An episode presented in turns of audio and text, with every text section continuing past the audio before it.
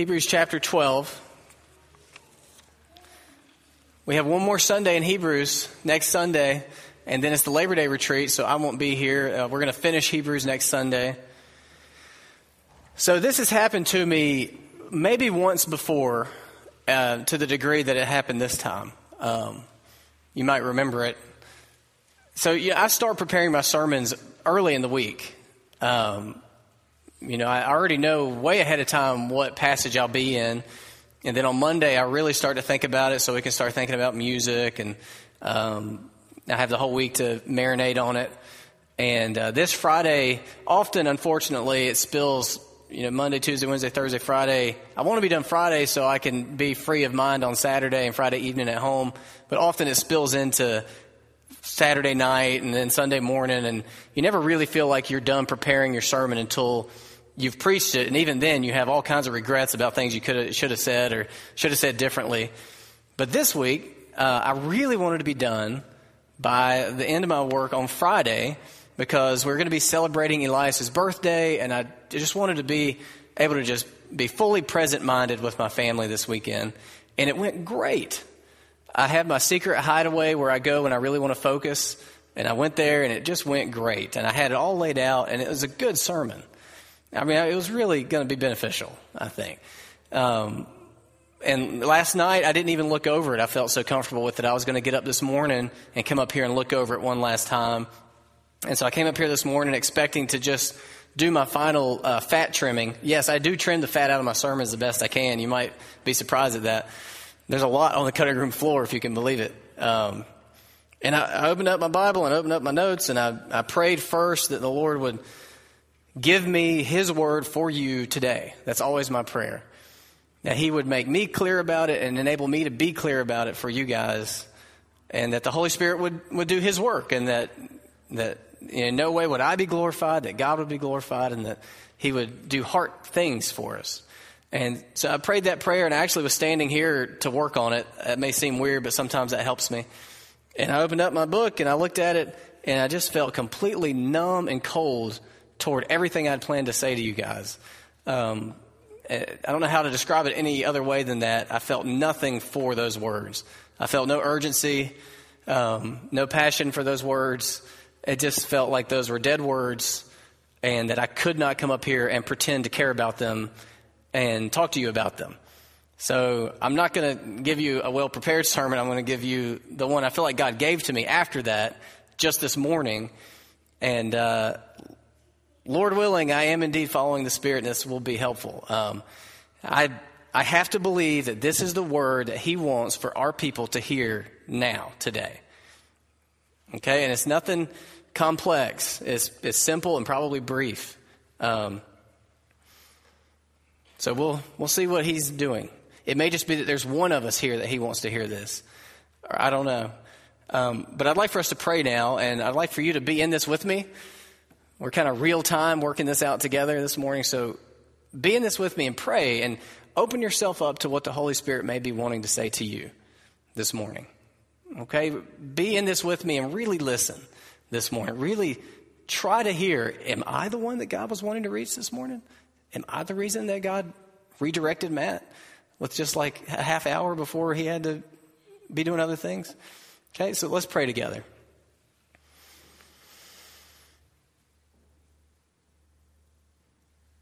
Father, we are here humbly sitting at your feet, looking up with expectation. I, I especially am wondering what you're up to. And Lord, please speak to us. Please be kind and merciful and gentle to us and make your voice and your word heard plainly to us or any barriers in our hearts and in our minds and our thinking that would hinder us from receiving your word this morning, please remove them. Or may your word go forth and accomplish its purposes. In Jesus' name, amen. Okay. So I had planned to preach to you pretty much all of Hebrews chapter 12, which was ambitious, but I was going to leave out a big middle section because I just couldn't do it all. And that's the section that I felt like the Lord redirected me to. So we're only going to read and study Hebrews chapter 12, verses 4 through 11 this morning. I'm just going to read it, and I have uh, just a couple observations to point out to you. Hebrews chapter 12, starting with verse 5. And before we read that verse, remember this book is written to a church, a group of Christians who had been growing weary and turning away from their faith in Jesus Christ. Uh, they may have been undergoing persecution at the time they received this letter.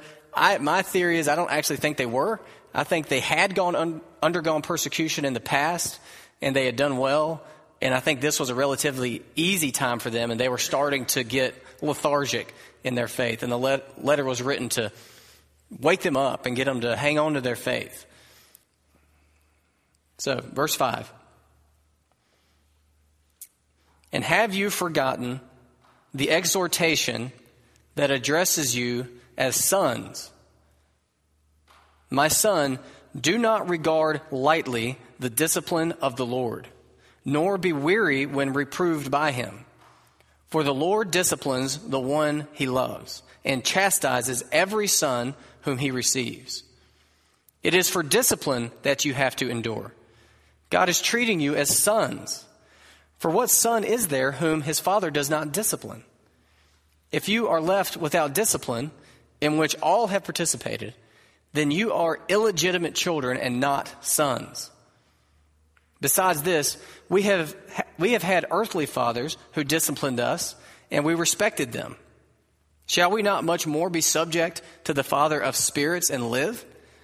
For they disciplined us for a short time, as it seemed best to them, but He disciplines us for our good, that we may share His holiness.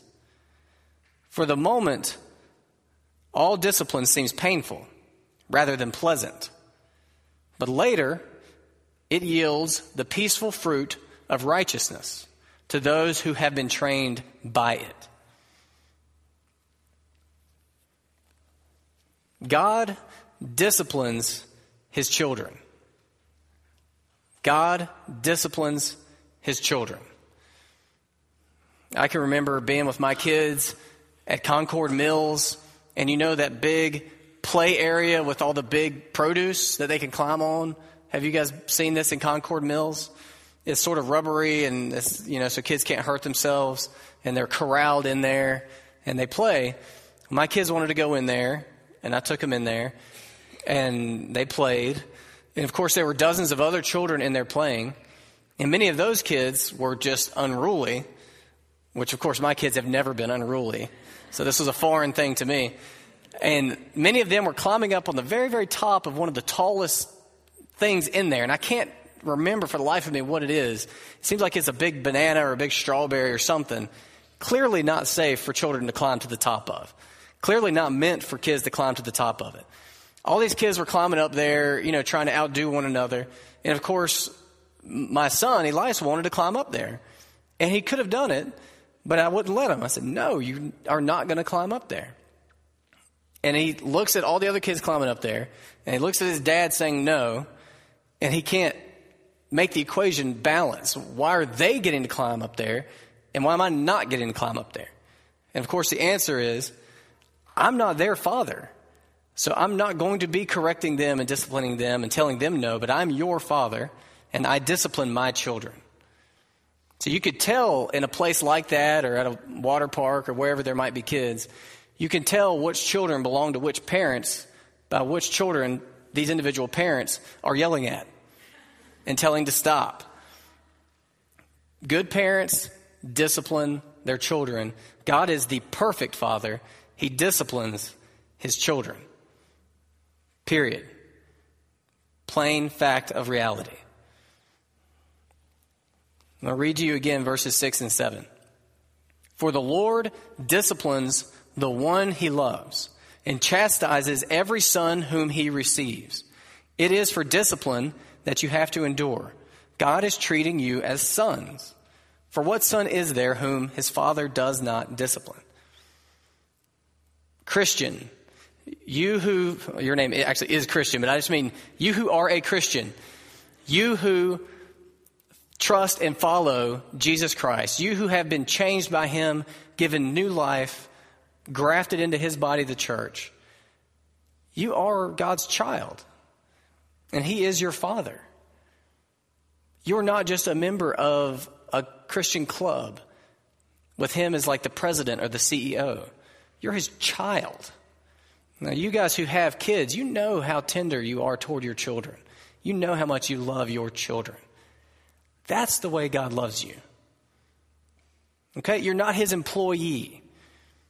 When you slip up in your life, you're not an employee who made a mistake on the work site. You're God's child, his son, his daughter. And God disciplines his sons. Okay, so that's point number one. Secondly, is the flip side of that coin. If God does not discipline you, you are not God's child. Okay, God says here, for the Lord disciplines the one he loves and chastises every son he receives. Everyone. If God does not discipline you, you are not his child.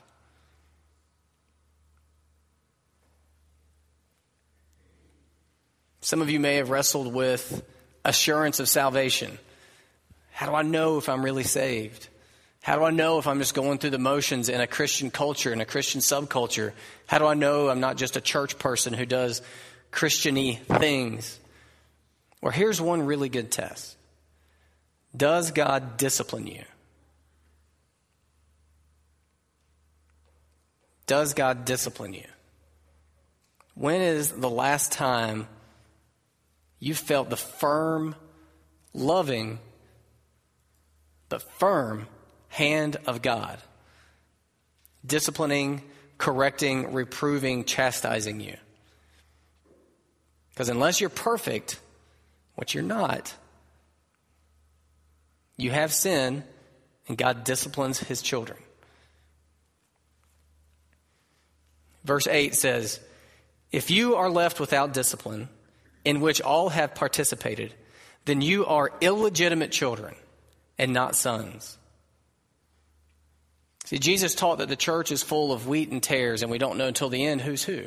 When Jesus comes back and does the threshing and separates, you know, he also uses the sheep and the goats as an illustration. Another illustration from this passage can be that we're all in here, we're all children. Some are legitimate children of God, some are illegitimate children of God. And the way to know is does he discipline you? you know, we're all running around in that play place at Concord Mills, and God is over there, and he picks some of the kids, and he says, No, you're not going to climb to the top of the giant strawberry. But others, he allows to climb to the top of the giant strawberry because those aren't his children. He does not discipline them. If you are able to go on in sin without God's intervention, it is probably the most serious red flag that there can be when you're considering your salvation. He doesn't allow his kids to go on indefinitely in sin. He loves us too much. God disciplines his children. If he's not disciplining you, if you can't remember a time that He intervened in that way, it probably means you're not a child of God. Now, how can we know if He is disciplining us or if we're just experiencing some painful consequences of our own actions or if we're just feeling guilty because of our conscience, which everybody has, even non Christians? Well, this passage doesn't really lay it out for us. It doesn't really say, here's how you know he does this. You know, our kids at school, they had a clear system. It was a, a, green, yellow, red system. If you're on green, you did great. If you're on yellow, watch your step. You clean up your behavior a little bit. If you're on red, you were bad. You don't get a treasure at the end of the week. You know, God here doesn't give us that much clarity. Here, He's generally saying, here generally is how God's discipline works. It starts with pain and it ends with peace. It starts with pain and it ends with peace. Look at verse 11.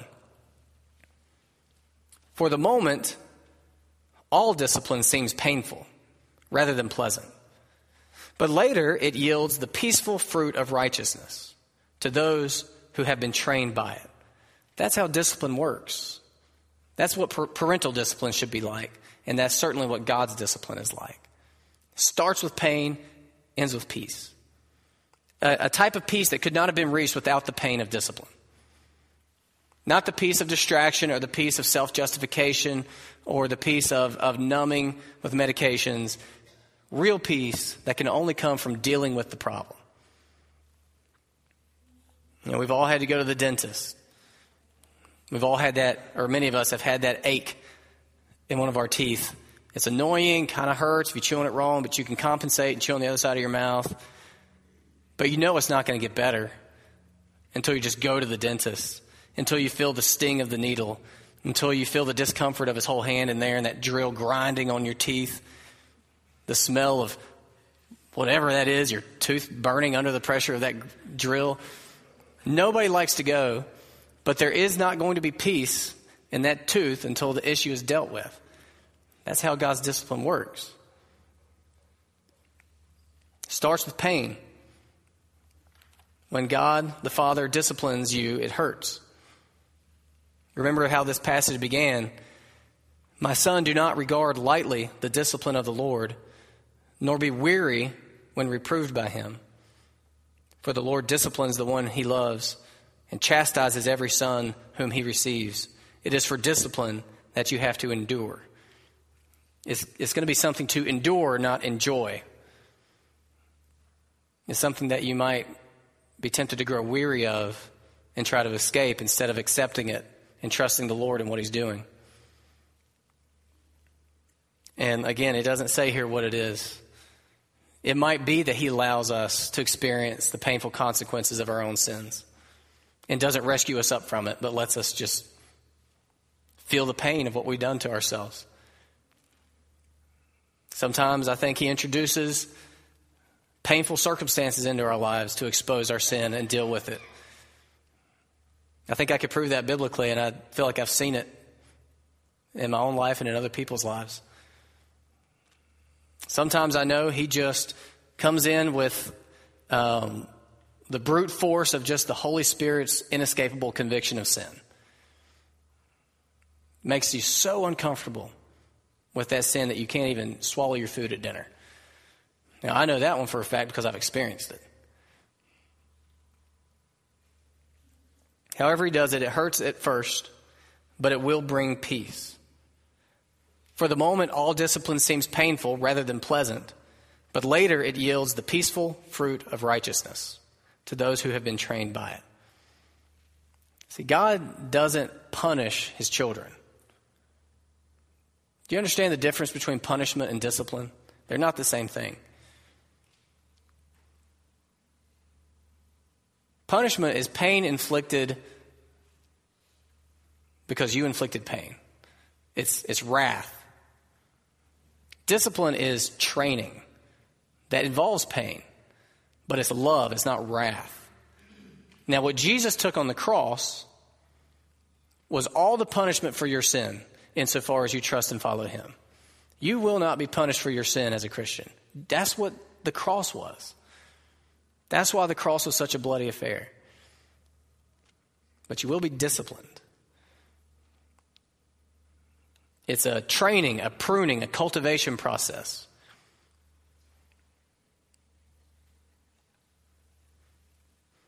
So I'll leave you with a couple of questions. I don't have any brilliant illustrations to bring this all home.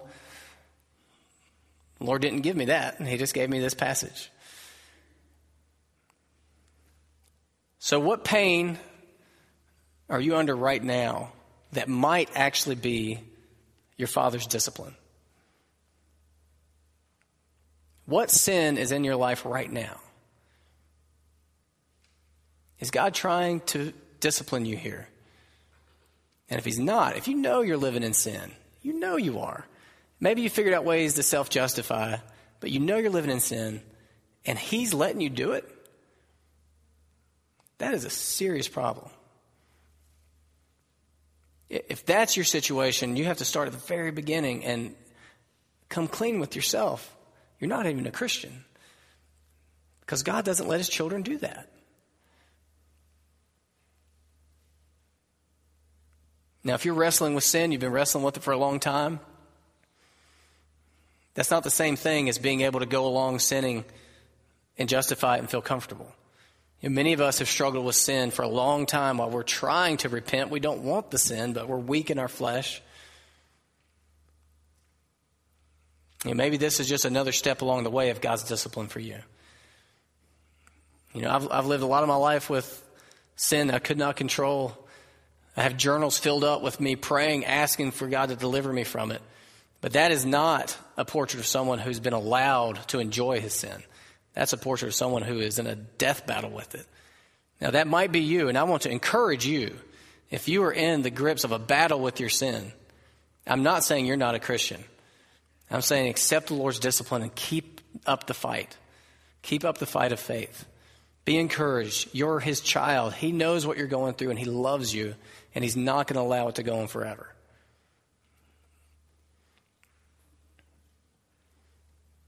What peace, what peaceful fruit of righteousness might God be bringing about in your life right now through whatever pain you're experiencing? What training might He be doing with you right now through whatever pain you may be experiencing? We don't have to escape it, we don't have to medicate it. Sometimes pain isn't something that's just out of God's control and pure evil. Sometimes it's pain that He's allowed into your life on purpose to discipline you. Now, I want to clarify again I'm not saying that all pain in your life is because you sinned. There's a lot of pain that just comes from living in a fallen world where we get sick, where we die, where other people sin against us, and we're victims. So, not all pain is discipline, but discipline always involves pain, and God disciplines his children. Does that make sense? Okay. Clarifying as I go. I'm going to trust the Holy Spirit to work this out in our minds and in our hearts. And if I've left anything unclear, please just come and talk to me about it. Usually I like to think through things a little more thoroughly than I got to this time.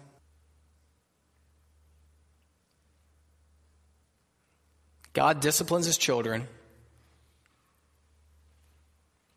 If he's not disciplining you, you're not his child. His discipline begins with pain, but it ends with peace. I'm going to leave you with the bookend verses here for this section. My son, do not regard lightly the discipline of the Lord, nor be weary when reproved by him. For the Lord disciplines the one he loves and chastises every son whom he receives. And then down the verses immediately following what we studied, verses 12 and 13. Therefore, lift your drooping hands and strengthen your weak knees. It makes straight paths for your feet, so that what is lame may not be put out of joint, but rather be healed. Let's pray. Father, thank you for this word. Lord, help us to humbly receive it. Please make plain to me, to everybody in here, what, what you mean to say to us through this. Please work out the kinks in what I said today. Anything that is off or confusing, please work that out in all of our minds and in all of our hearts. Lord, we, may we all be your children. And may we all receive your discipline with gratitude and endure the pain and experience the peaceful fruit of righteousness on the other side. And Lord, if you have any children in here today who have grown hard to their sin through an ongoing attempt to cover it up, to hope that you'll eventually leave them alone, to justify themselves, painful as it may be, Lord, I pray that you would make your discipline inescapable. I pray that you would do the hard, even violent work of freeing your people from slavery to sin. of humbling us, removing everything in us that is unholy, opening us up so we can be open and honest and transparent with you and one another,